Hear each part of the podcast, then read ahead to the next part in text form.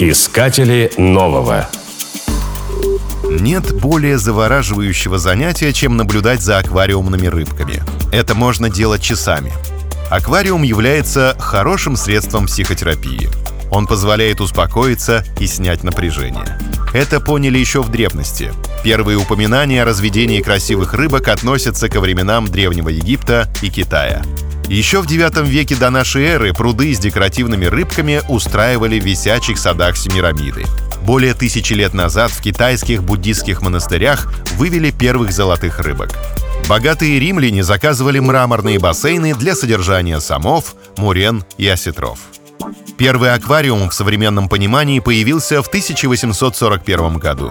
Английский исследователь Натаниэль Варт поместил в стеклянный сосуд рыбок и водоросли. Изобретение быстро вышло за рамки научной лаборатории. Варда стали считать создателем аквариума. Сейчас один из крупнейших в мире аквариумов находится в Берлине в отеле «Радисон Сас». За гигантские размеры его назвали «Аквадомом».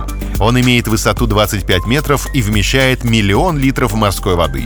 Внутри ходит лифт с прозрачными стенами. Еще дальше пошли израильтяне. В Красном море они построили подводную обсерваторию. Фактически это аквариум наоборот. На глубине пяти метров находится круглый зал с большими окнами. Отсюда можно наблюдать за жизнью подводных обитателей кораллового рифа. В последние годы появилось немало аквариумных симуляторов. Любоваться рыбками стало возможно на экране компьютера. Но лучше все-таки медитировать перед настоящим аквариумом.